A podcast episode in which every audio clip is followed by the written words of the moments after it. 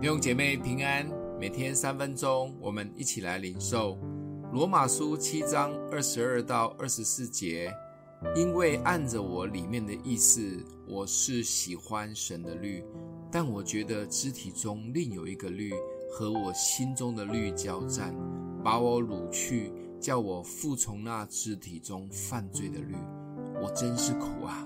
谁能救我脱离这取死的身体呢？前几天听到保罗在真理上的坚持，以及对罪及义的二元论说法，读起来是否觉得有一些压力呢？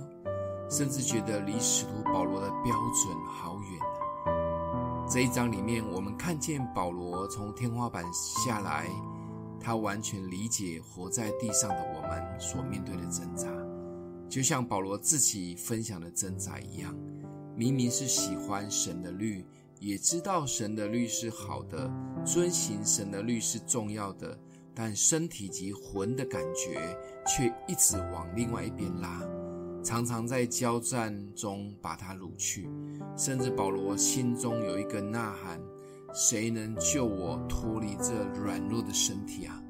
保罗真的是一语道破我们里面一直的挣扎。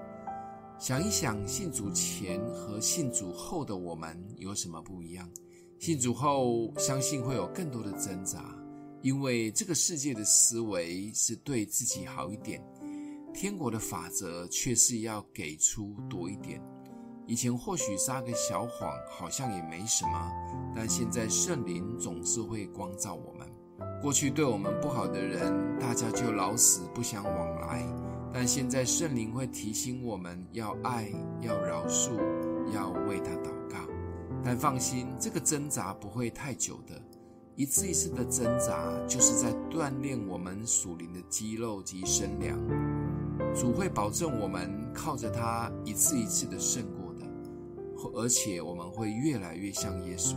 不仅如此，我们还有永恒的产业赐下。其实这些挣扎是很值得的。想一想，你有挣扎过吗？还是现在依然在挣扎？我们一起来祷告。爱我们的父，谢谢主认识我们，也知道我们的挣扎与软弱，帮助我们一次一次的胜过这些不容易。相信靠着你，我们要得胜的。奉耶稣基督的名祷告，祝福你哦。